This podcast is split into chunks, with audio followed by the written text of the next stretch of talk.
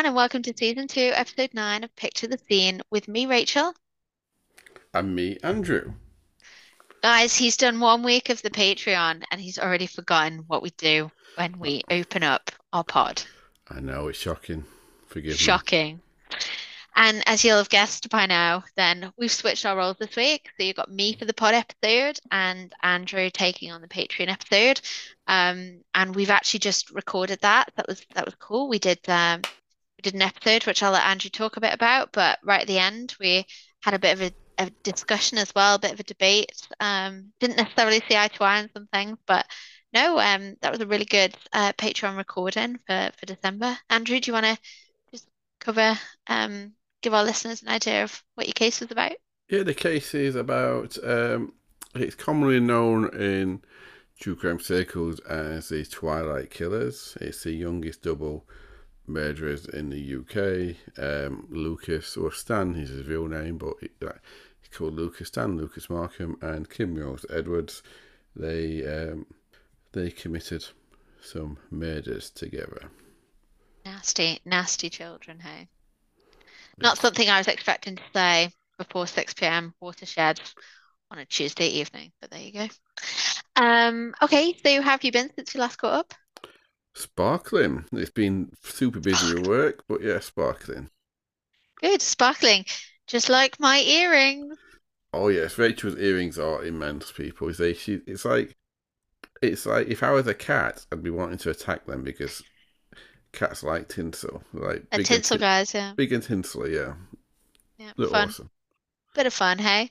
And it is um I was reminiscing about us recording this time last year, um, our Christmas episode, which pretty sure Andrew put some like jingles um over our normal intro music. So uh, so I thought today bring a bit of Christmas to um the second year of our Christmas recording.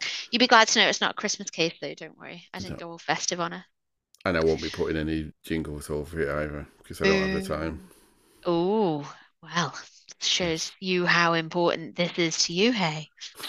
Um, okay, listen, guys. No, in all honesty, Andrew does all of our editing, and uh, you know, I'm very grateful for the time you just put into the pod. So please forgive me. Um, okay. Uh, well, this is a true crime podcast. The listener caution is advised. I'm giving a general warning today as it's a pretty horrible case, which I'll be taking you through, but there's also a small reference to child sexual abuse claims, um, pedophilia, um, made later on. So, in case you want to, now is your time to switch over to one of our earlier episodes and be none the wiser about this terribly sad case. Um, so, Andrew, are you ready for some true crime? I am ready for the true, some true crime. Yes. Although just uh, just kind of just had a caveat. My dog's just eating. He's just come next to me. He tends to like burping after he's eaten. So if you're hearing any burping, people, it's not me. It's the Wow. my my wonderful, loving, hairy beast. Aren't you guys lucky to be listening to us on this wonderful evening? Um, okay, well, if it's safe for you to do so, I'd like all of you to relax, to close your eyes, and to picture the scene. I'm taking you back to the evening of the 6th of August, 2021, to Coalville in Leicestershire, nestled in the East Midlands of England. It seems to be a very quiet and uneventful kind of town, mostly known for its coal mining. Who'd have guessed? But interestingly, there's a, a shit ton of churches there too. Uh, but we're not here to talk about any of that, thankfully, today. So let's get back to the case. And on the 6th of August last year, the sun set at around 20 to 9 that evening. It was a pretty warm and pleasant summer's evening, despite flood alerts that had been put in place across England just earlier that day. And there were frequent and heavy thunder showers expected in pockets across the north and the west of the country. But the weather had actually been quite mild in Leicestershire, reaching a comfortable 18 degrees Celsius in the mid-afternoon, approximately 64 degrees Fahrenheit. And the weather looked promising for the weekend ahead too. So as the working day came to an end and commuters began their trek home, two colleagues at Ibstock Brick Factory in Coalville were busy making plans to catch up later that evening. Throughout the day, Megan Newborough, a 23-year-old human resources advisor at the company, had exchanged a number of flirtatious text messages with her new boyfriend and fellow employee, 30-year-old Ross McCullum, who worked for the company as a lab technician. By now, the pair had been dating for approximately six weeks, and they were comfortable enough to call each other boyfriend and girlfriend, which I'm not sure how you feel about Andrew, but I initially thought, yeah, you know, that was cute. Six weeks in, boyfriend, girlfriend, but actually, actually just reflect for a second. There's a seven year age gap, and they also work together, which I'm sure triggers some sort of like HR policy about that sort of stuff. Because Ibstock Brick Factory is a big corporation, so yeah, just just wasn't is sure. she's 23 and he's 30. Yeah, So I don't think the age thing is important. you don't Um, think so? For a six week uh, relationship though. six week relationship. Um, I knew after the first date with my wife that she was a one. You Uh, romantic. now we'd got to know each other a bit first, but I knew that she was a one. Um, so I, I I can only use myself as a reference. Yeah. And Okay. But but I can see where you're coming from. It depends on the whole dynamic and the history of the people. So it can be dodgy, but it can also be perfectly fine. Yeah, and just to caveat, I don't think a seven year age difference is the like, oh my gosh, that's just awful. I think the fact that they work together. No, that's that's a big one. Yeah, working yeah, together is not and good there's at a all. So there's a seven year age gap, and the fact that they work together, Yeah. then like, wow, six weeks, that's pretty intense. Yeah. No, But yeah, actually, I, I agree with you. The working if you put the working together bit in, then yeah, you'd probably want to like yeah, you'd be wanting more dates and you'd be wanting to make sure that it's you're more compatible, wouldn't you? yeah, exactly. Because if something went sour, you'd have to carry on working together, unless one of you was willing to give up your job, right? Yes. But anyway, um, tonight would be the first time that Megan would be visiting Ross at his home, just an 11 minute drive down the road from their office in Windsor Close, Coalville. Megan, who lived a couple of towns over, set off from her home in Nuneaton, Warwickshire, at around 7:30 for the 34 minute drive to Coalville. Megan was still only 23, as I've mentioned, and therefore she was still living with her parents. Um, now, interestingly, she'd had an offer accepted on a property and a mortgage approved. So, quite uh, together, 23 year old, I think you might agree. You know, the fact that it's 2021 and uh, yeah, you've had your mortgage accepted and an offer accepted on a property. Not a lot of 23 year olds, I think, that could say that on their own they were, you know, ready to step on the um, housing ladder. And especially especially as well, extra kudos because this was in the middle of COVID as well. Yeah, absolutely. You are right. Yeah, middle of COVID and, you know, HR advisor, not like, you know, she is just kind of middle, kind of um, entry kind of level, not um not like, you know, supervisor and up Yeah. up the ranks there. So Yeah, fair, I fair think to her. building a picture of, yeah, the fact that she's quite hardworking obviously must have saved quite a bit as well. I just totally want to change my answer. She was a HR advisor.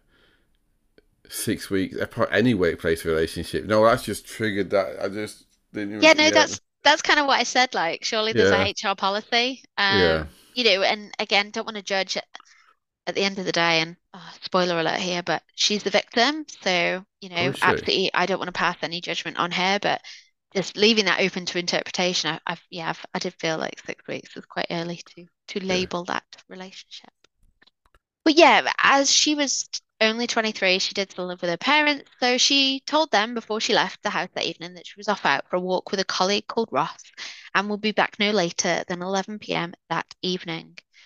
And we've all been there, haven't we? You know, we're living with our parents or um or living with somebody older than us who, you know, looks after us and only wants the best for us. So we tell um, you know, a little Porky about what what we're up to, where we're going. But I just felt, you know, she told a couple of lies before she left the house. First off, you know, she's off out for a walk. That's definitely not where she was going. She was going to her colleague's house. Um, and actually, yeah, her boyfriend's house. But that off for a walk, that's just very specific to get, you know, into. And then, you know, why didn't she just say a catch up or a drink if it was just casual? Um, and then secondly, like she did say a colleague, she didn't say a friend, she didn't say boyfriend, whereas they had apparently labeled the relationship with one another. So why wasn't she comfortable enough to announce it to her parents? It just gave me the impression that she wasn't quite convinced about him, maybe in some way. Possibly, oh yeah, quite possibly, or it depends what her parents are like. Um, it could be that side of it. Yeah. Or yeah. she might have just also known that for someone working in HR, it was wrong to, and her parents would have probably said, "But you're in HR." Yeah, so she knew it was wrong. Absolutely. So, you know, I thought as well there was potential that maybe he had framed their relationship as boyfriend and girlfriend, and maybe she really didn't, but who knows? Possibly. I have no idea where this case is going. And when you said she's a victim, I thought she was going to be the criminal. So, oh. um, so anyway, yeah, quite possibly. Yeah. You're right, and I'm getting ahead of myself. Um, so unfortunately, we'll never find out why she lied to her parents, as just 90 minutes after her parents bid her farewell, Megan Newborough would be dead. And over the next 48 hours, a desperate hunt to find her body and her killer would ensue. Wow. So the truth of the how, the what, and the why of this murder never quite fully unfolded during the trial of Ross McCullum, which only concluded last week. But there was plenty of information available, and yeah, I thought we'd just dive into what um, was claimed to have happened on that fateful night and how Megan's killer was finally brought to justice uh, last Friday, the 16th of December, 2022. Wow, it's really fresh. Yeah. Okay, so for now, I'm going to take you back to Friday, the 6th of August. Megan arrived at the McCullum family home just after 8 pm that evening, where Ross's parents hadn't long left for a night out, and so the pair had the house themselves. According to Ross, they spent the first 15 to 20 minutes just talking, really, and filling awkward silence and exchanging looks at one another. Ross would later claim that he felt awkward throughout the duration of her visit, wishing he'd actually asked her to leave shortly after she arrived. However, not long after this, the couple had started to engage in sexual activity. In his original statement to the police, Ross confirmed the pair had fooled around and that Megan left shortly after at around 9 pm, heading to McDonald's before her 30 minute journey home. But this is a true crime podcast, and you guys must know by now that Megan never made it home. And by midday the following day, on Saturday, the 7th of August, her parents raised the alarm and a missing person inquiry was launched. The, the case quickly flipped into a kidnap inquiry later on the same day when Megan's brother managed to track her mobile phone through the Find My iPhone app, which had been thrown into the bushes by the roadside. And things just didn't add up, and it didn't take long for the police to hone in on a prime suspect, the colleague that Megan had told her parents about the night before, and potentially the last person to see Megan alive. As it's such a fresh case and all over the papers at the minute, I won't keep our listeners waiting. Ross McCullum was absolutely guilty. But as the police closed in on him, he spun a web of lies and made some big mistakes along the way in trying to cover his tracks that evening. But luckily, and despite this, he didn't take it didn't take long for the police to uncover the truth, and he was arrested in the early hours of Sunday, the 8th of August. This was actually all captured on body cam and it's all available on YouTube, um, which was really interesting to watch. It's like shows like the modern day um, you know, way that crime and perpetrators um, are kind of coming about, really. Um, and yeah, so Ross actually qu- quite quickly, when he was arrested, he quite quickly but very quietly was whispering um, his confession to the arresting officers that he had killed Megan. Um, and then quite quickly as well confessed where her body was. Um, but just to give you the picture of Ross McCullum. He was upstairs in his parents' house whispering because he didn't want them to hear. Like, you've just admitted to the police that you've killed a woman in that house and disposed of her body, and your parents are going to find out, right? But you're whispering to the officer, you know, just just so that they don't hear in that moment.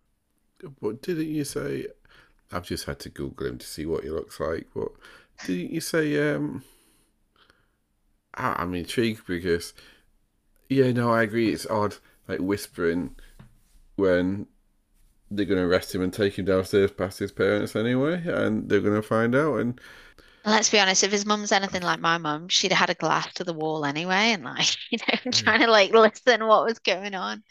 I'm, I'm intrigued because I don't know this case at all. And you mentioned paedophilia. You, mentioned that he spun a web of lies. Yeah, he just admitted to it straight away and told him where the body is. So I'm intrigued where you're going with this one, Rachel. Yeah. Um, yeah, okay. Well, let's let's get into it then. Hmm. So Ross McCullum was charged with murder on the 10th of August and remanded in custody with his court case eventually going to trial on the 31st of October 2022, lasting a total of six weeks.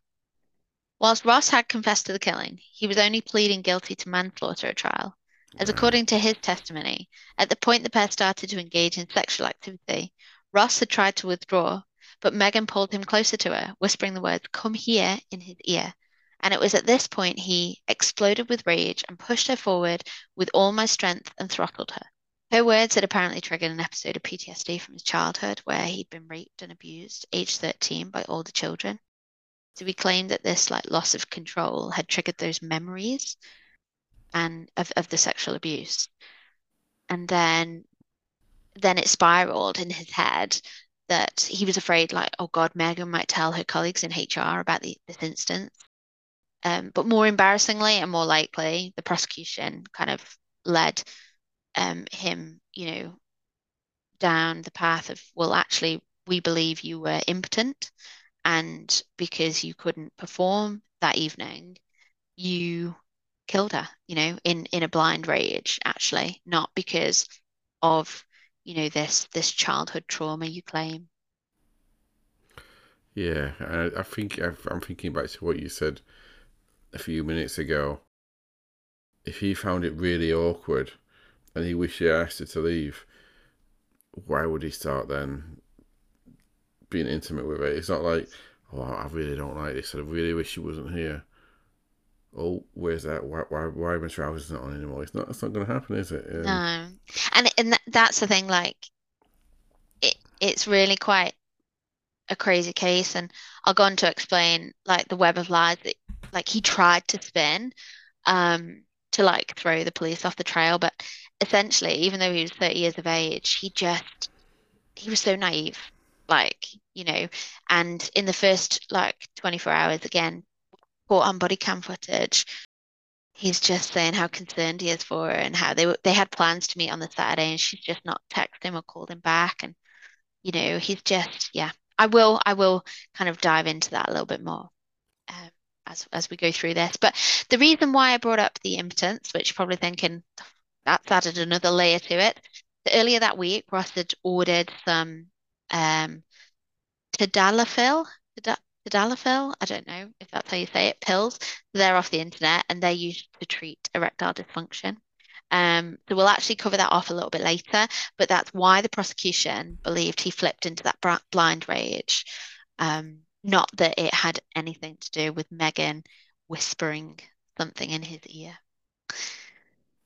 So if Ross, if what Ross was saying is true, then what a truly awful thing to have happened. Like, you know, he has in a blind rage killed Megan because of um, you know, something triggered by something really awful happening in his past. However, I am afraid I don't believe any of it, um, because it's what Ross did after this episode that triggers like the lies, obviously, but also for me, it's just really chilling. Um, and it doesn't just it doesn't quite fit that narrative that he's trying to portray. Um, so after he strangled her, Ross went on to slash Megan's throat a total of 14 times. wow. Um, and he, he quotes at this point to the police officers, it was to make sure she was dead. that's rage, isn't it? Yep. So he then bundles her lifeless body into the passenger seat of her Citroen C3 and he drives for approximately seven miles. And during this journey, he winds his window down and throws her phone out into the bushes on a, on a road. Now, he made an error of not switching off the phone, which is how the brother was able to track it through GPS. But yeah, at the end of this journey, he disposes of her body in undergrowth just on the outskirts of Wood Woodhouse Eaves in Leicestershire. But phone records show that before he set off on this journey, he sends Megan a text message, knowing full well she's lying right next to him dead in the passenger seat of her car, which reads, You are fucking amazing. I really had fun tonight. Followed by a smiley face and three kisses. Okay, then. What the fuck? Well, that's that's that's premeditated. To me, that sounds like that's not premeditation, but that's that's cold and calculated. If if he had PTSD and he did something in a blind like panic or reaction, when that disappeared, when that stopped, that would be replaced by guilt and shame, worry, concern, worry. Yeah, anxiety. It, it, it, even even if he was motivated, thinking I've got to hide this body, he wouldn't be cold and calculated. Oh no, and he yeah. he lived on it. Like I did some googling of where his house was. You know, street lights, neighbors. Yeah. He he must have been of sound mind to have placed her in in the car. Yeah. On the driveway where she parked. Like, do you know do you know what I mean? And and yeah. it gets worse by the way. That that doesn't even skim for me what what is the worst part of this case. But yeah, the fact that he's sat there saying, I've really had fun tonight. Yeah. Is that indicating what he's done? Possibly, possibly. Or is he just, trying to cover his yeah. tracks? Yeah. I, I think yeah. you could get you could argue either way there. Yeah, you could. You're right. It sounds to me like he's probably trying to cover his tracks, but yeah, you're right. You can't only there could be a, there could be an underlying hint yeah. of enjoyment and you know thrill in what he's done. Because maybe he did enjoy it. Maybe. So shortly after dumping a body, the Citroen is captured on CCTV arriving at Loughborough College car park at approximately 9:50 p.m. Ross parks the car and exits the vehicle, and in clear line of sight of CCTV, which again has given us great evidence of his actions after the killing. He spends the next 10 minutes removing his and Megan's blood-stained clothes from the car and from his body. And he puts clean ones on. And so the fact that he has um, killed her in a blind rage, but then packed a bag of clean clothes that he can change into when he's worked out what he's going to do with the body blows my mind. But then, yeah, once he's put the clean clothes on, he methodically starts disposing of the ev- evidence in several nearby bins. So again, he's not just ramming it in wherever he can or or anything like that, setting fire to it, quickly get rid. No, I'll put something in there, something in there, and then I'm gonna walk a bit further and pop something in there. And he he's just calmly walking away, like he's captured obviously on two cameras. One looking at the car park where he's parked right in front of a camera, and then the other one where he's just like walking past the building and, and captured just walking away. So yeah, he's he's carried all these actions out in quite quick succession in the hour following her death, and I just feel like he's got he's of sound mind to have done all of these things. And just to add to it as well, Ross doesn't hold a driving license. Now, whether that means that he's had a license taken off of him or he's never pursued his driving test but has learned to drive, the fact that he has driven her vehicle, not been pulled over by police, parked in a car park, again, if you are anxious, worried, concerned, in pa- in a state of panic, and you don't fully know how to drive, that up? No, it doesn't. know. and it no, it doesn't. know. and it's it. It also indicates it indicates that he's.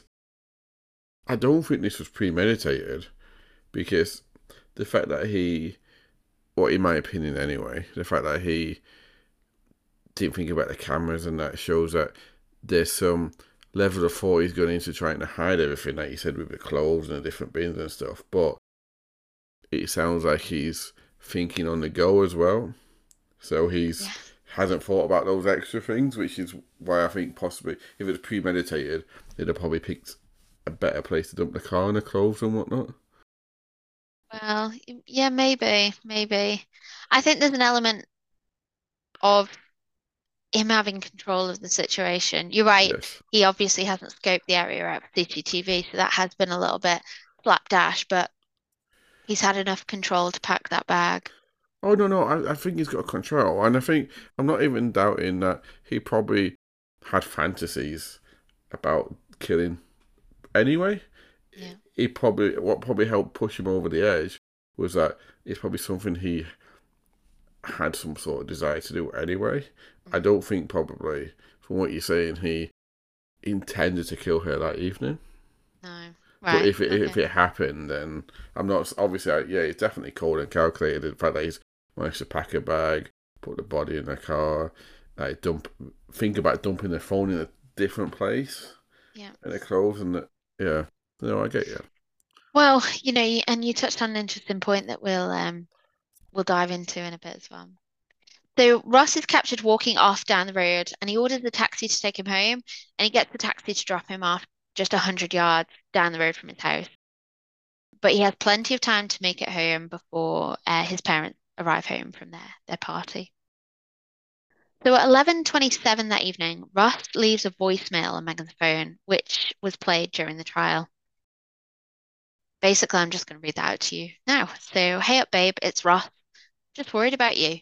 You haven't rang back or, you know, text me or anything. It's probably nothing. Probably fell asleep. I'm just worried, that's all. I had a fun time earlier. Anyway, I will see you tomorrow. Love you. Oh, I didn't just say that. Oh, fuck.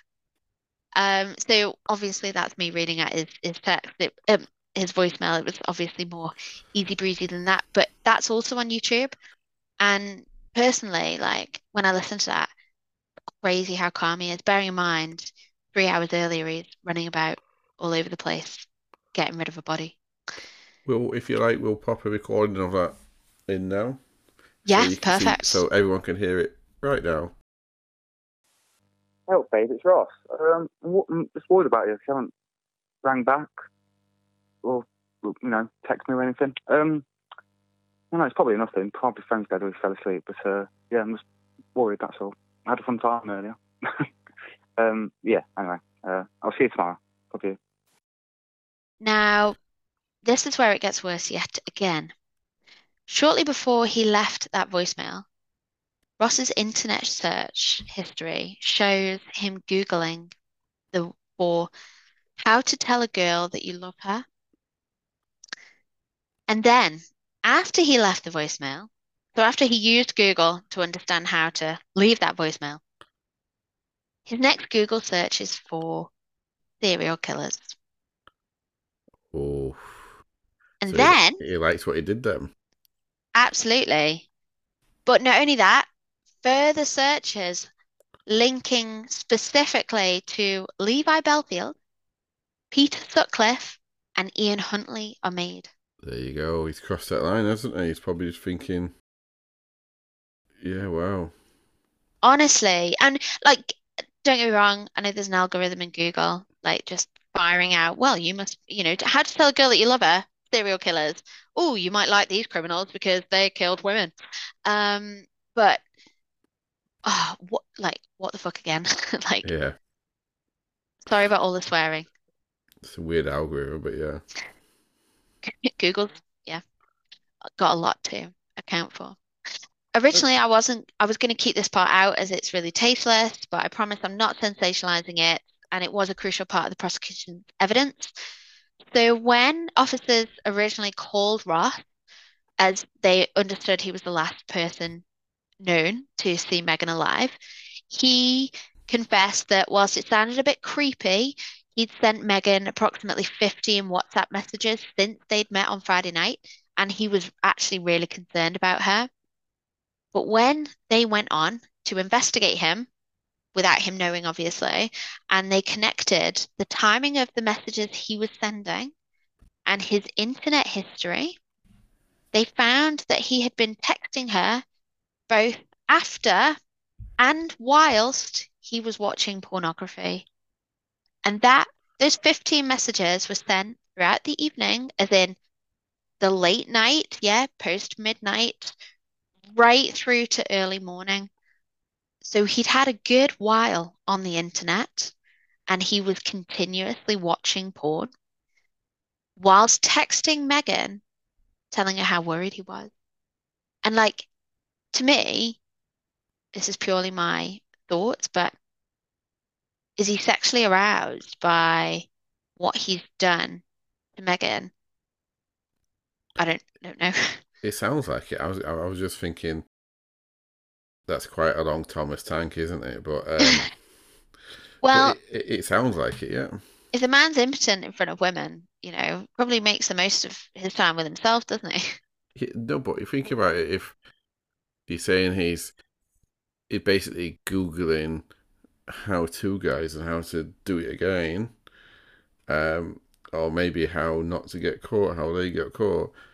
Yeah, that obviously the power, the what he did, turned him on, hasn't it? Mm, getting to him, absolutely. And during the trial, he laughed in the witness box after he admitted watching the porn, because obviously the prosecution brought it up. And he said it was a safety blanket. It made him feel better sh for a short period of time, but he knew how bad it made him look. Like the fact that he was chuckling in the witness box, just.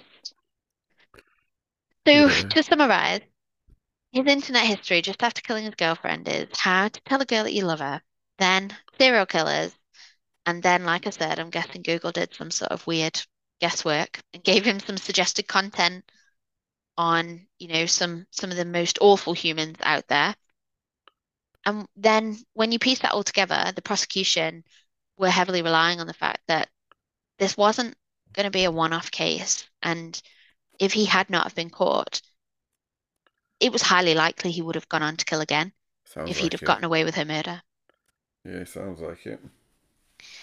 And like this part is like I'm, I'm going to go completely off piste here, but there are some pictures of his room which were taken at the time of his arrest, and he lives in an absolute shithole. Like, so his mom's house, like from the photos, fairly well put together, you know, typical family home. But his room, stained mattress, drink cans all over the floor, dirt, cigarette butts, clothes, just crap everywhere. It's disgusting. Like, I I've included a picture for you to post. Like, and then on top of that, his mom actually testified against him at the trial, saying all he ever, Wow. yeah. And I thought like this was an important part to add because it really like it's not often you, you hear that, isn't it? But yes, she said she said all he ever did was drink Coke, smoke, and watch porn. He lived in squalor in her home, and she said he was a complete loner. So when your mum, your own mum doesn't even have your own back when it comes to a character witness, like what does that tell you about him? I want to also tell you about him that his mum knows that all he did was watch porn. I know, I know. And like I was, yeah, I try not to hone in on that. God, I hope her room was nowhere near. Um, okay, so back to the case. The prosecution were unable to determine the exact time of death, but they know that Megan died at some point between her arrival at 10 past 8 and her departure at 8.50, and that she was strangled to death in the living room of the McCullum's family home. The prosecution argued that he killed her as he was embarrassed about his impotence that evening, and he feared that Megan may go on to tell others at work or her own friends of the incident.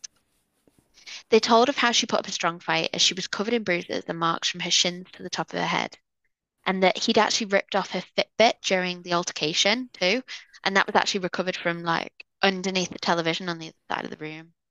Wow. Ross had then tried to clean up the crime scene with his mum commenting that there was a wet patch on the floor where he claimed to have spilt coffee earlier in the evening, and that there were also marks on the wall. But it was late when she returned home, and ha he wasn't behaving suspiciously at all. He was very calm, very normal. Like there was no alerts for her anyway, so she thought nothing of it and just went to bed. Wow. At the trial, the only thing that prosecutors suggested played in his favor was that he, had he have not confirmed the location of the body, she may not have been found for weeks or potentially months. Yeah, it's not, it's not, it's not saying much when that's the only thing in your favour, is it? I know, I know, and I think again, like how often do we hear of killers holding that over their victims' families? yeah, it's a power thing, isn't it? Absolutely. So yeah, obviously, like I said, there's that body cam footage where he whispers like some of it's inaudible, so it's it's a tricky one to to put out there. But yeah, he he does whisper where where he's dumped her body. However, the officers claim that when her body was located, and this is a direct quote, her hair was so saturated in blood that it appeared as if she was a redhead. Wow. And I actually remembered this case from the reporters on the news stating that. And at the time, I thought, wow, like the details of her death obviously hadn't been disclosed, i.e., like her throat had been slashed and her boyfriend had killed her. But I recall being really shocked by that information that was on the news, just that the sheer violence she was met with prior to her death, like Yeah. that her her hair was saturated and that she looked like a redhead. I just think that's such a brutal level of detail, isn't it? Yeah, it reminds me of the case that we covered with Adam, where um, they found a woman naked and the people found her thought that she was wearing a red dress, but it was her own blood. Yeah, it's and that stuck with me. Yeah, it does, doesn't it? Because you just think that must be so like, yeah. No, I get, I get exactly where you're coming from. So during the trial, the jurors were shown hundreds of WhatsApp messages that had been exchanged between Megan and Ross, many of which showed McCullum expressing his fears of sexual inadequacy. Again, that completely plays into, you know, his worry of his impotence, the fact that he'd purchased this medication off of the internet. And during one sexual fantasy, something that stood out for me was that he made Megan address him as Lord Commander. What the hell is that about? Oh, come on. Yeah, that's obviously again a power thing. It's really, God. really weird, but yeah, I guess. I mean, I, am not entirely sure why that own. didn't ring alarm bells for and go, do you know what, mate? Enough's enough. But if we actually though, if we have any Lord Commanders listening to us, don't take offense. I did say I'd come back to those erectile dysfunction tablets. So the jury, well, why not? Yeah. Jury also heard how he'd been diagnosed with ADHD just two years before he killed Megan. And he was actually on medication for that. But in the weeks leading up to her death, he'd stopped taking it as he believed it hindered his sleep and his sex drive. So to counteract that, that's why he'd ordered the pills online to get help him get things back to normal. ADHD doesn't turn people into killers, though, does it? ADHD doesn't. Medication, medication might, yeah, suppress your mood. So obviously in that comes like sex drive, the, you know, the ability maybe to sleep as well, maybe a bit of insomnia as well. But you're right, not taking the tablets then doesn't lead him to kill. Like he's only got himself to blame for that. Yes. So a supervisor at their place of work had said that he was able to clearly detect when McCullum had not taken his medication as he became loud, snappy, inappropriate, and vulgar. Basically- Yeah, yeah, like one of the lads, right? Um, but yeah, all of the things you definitely don't want in a colleague or a boyfriend. So it's starting to make sense why perhaps Megan didn't want to introduce him to her parents, or at least, you know, allude to the fact she was seeing him. Maybe whilst he was trying really hard to like put on a show and keep up appearances, she might have seen a glimpse of him. Um, obviously not the full the full the full thing because she would have run for the hills, but maybe she saw something that she wasn't quite sure about before that night that Yeah. cautioned her to not alert her parents to the fact she was with him. Was this the first? You might not know the answer to this. Was this the first time that they had got together to be intimate?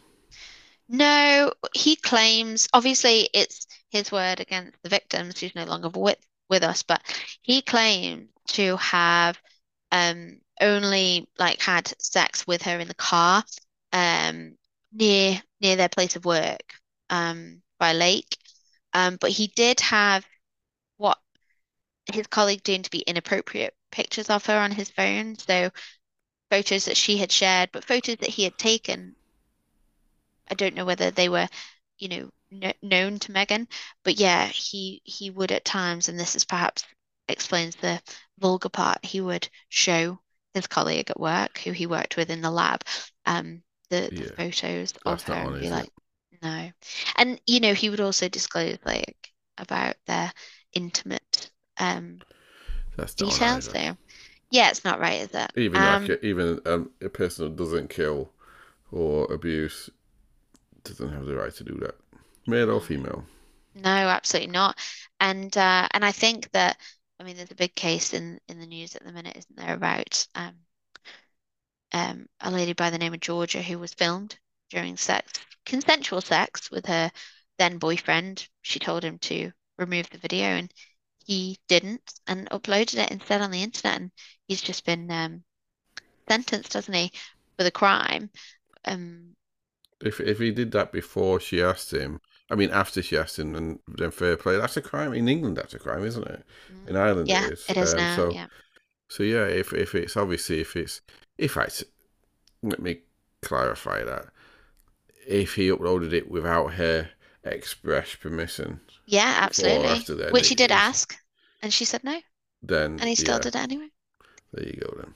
And um, and you know, how, how long did he get? I hope he got a long time. oh, I don't know. I'm sorry. Um, but it is it's quite fresh in the in the press. Um, so so yeah, I think um I think to be honest, you know, even if those photos were taken consensually, they were for his eyes. And unfortunately, because it was a photo that was flashed up on his phone to his colleague, it's it's his word against theirs, like of whether that even occurred. Um, you know, but it's it's not, you know, it's not not great for her, is it? Because if what's- those photos are taken, they are for one person's eyes only, not for other people to to see. oh, and what's his colleague going to do? Go to HR when she's HR? Yeah, I mean, exactly. Yeah. yeah, it's Yeah, Yeah. no, it's a tricky one. The trial concluded on Monday, the 12th of December, and the jury took just 90 minutes to find Ross McCullum guilty of murder. I'm surprised it took that long. Really. Yeah, and um, so on Friday, the 16th of December, at Leicester Crown Court, Ross McCullum was sentenced to life imprisonment with a minimum term of 23 years, which I thought was quite poetic given our victim herself was 23 at the time of her death. She was actually murdered just six days before her 24th birthday. So I thought I'd end the episode with an excerpt from the victim impact statement read by Megan's sister, Claire Newborough, as these words really hit me. I feel like I could have known a Megan. I feel like we all might have a Megan in our lives at this minute. She just seems so wonderful and loving and caring. She was only 23 with a whole life ahead of her. She was just trying her best to find someone to love and enjoy her life with. And in the victim impact statement, her sister's words were so relatable. Like, she commented at one stage about how Megan hated the cold. And the one thing that broke her every single day was that Megan was just left out in the cold, um, you know, Mm. for, for, for 24 hours. And, you know, that that would break anyone, wouldn't it? Yeah. Yeah. So Yeah, definitely. So Megan's loss is so profound, words cannot begin to describe the emptiness we feel as a family. We've been given a life sentence and one that we will never recover from. Megan was the glue that kept our family together. Megan was always there to offer support and would have helped anyone that needed it. She was a sensitive soul, and all she ever wanted was to be loved. The thought of that evening will stay with us every day for the remainder of our lives. The inhuman action of the defendant to such a beautiful human being is something we cannot fathom and will remain with us forever. The pain and agony she must have suffered throughout her last minutes of her life is unimaginable. So, what do you think about that? Yeah, that case, um, I probably would have known this case, but I've not looked at much news over the last few weeks, and obviously, um, it only came out what like eight days ago. So, but yeah, no, it's crazy. I'm looking at a picture of Megan now, and I get what you're saying. She looks just like don't those like really happy-go-lucky, really nice people that you know. She looks just like one of those. Maybe it's just me projecting after what you said onto her image. I don't know, but um, I think that while it was horrible what happened to her, we've got to be thankful that he didn't have more intelligence, so he couldn't do this again. That he Yeah, made, and he, he made enough mistakes to be caught. Yeah, absolutely. I was about to say naive enough to think that the actions that he took that evening that were, you know, were foolproof, but absolutely not. And just to just to also kind of add, personally, this case was um, one that I um, read a lot about. It happened only eight weeks after Sarah Everard went missing, Wow. um, and almost to the day. So, in fact, I think it was because I think well, no, I think Sarah Everard went missing midweek, and this was a Friday night. Um, but yeah, she went missing in June, early June. Um, and obviously Megan um, was early August. And um, at, at the time, unfortunately, there was post post case, there was a lot of press because both girls were blonde, both girls were young, both girls were photogenic.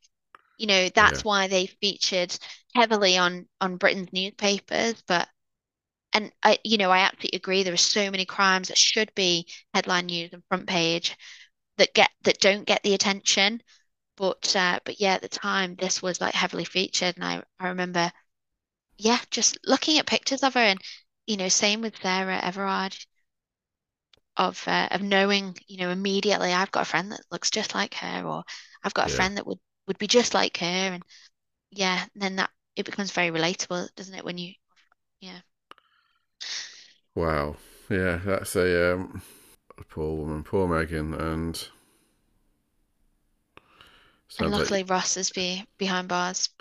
I was yeah. actually surprised that this man held down this job as a lab technician in, in this like clay and brick factory of, you know, It's- It's hard to lose a job once you've been in it enough time, isn't it? well, is it though? Like, you know, I hear of others who work for these companies where there's like, you know, you're a bit weird or whatever, you've got the sack. Listen, I've just sent you a picture on Slack, which I want you to add. That's his that's his bedroom. You see, it's a crime what he's done to his Xbox server. Um, look at the state of that mattress. It's black. Uh-huh. Imagine obviously you're not going to keep this part in, but imagine you're you're going to your boyfriend's house No wonder they stay downstairs. Yeah, he wouldn't be right near to the bedroom, would he? Um, It's grim. It's so grim. so yeah, uh, that's the disgusting room. I'll pop that up on our social media, medias, um, and yeah, let us know what you think of it, people. And so for one last time today, I'd like all of you to relax, to close your eyes and picture the scene. You've just met a new man at work.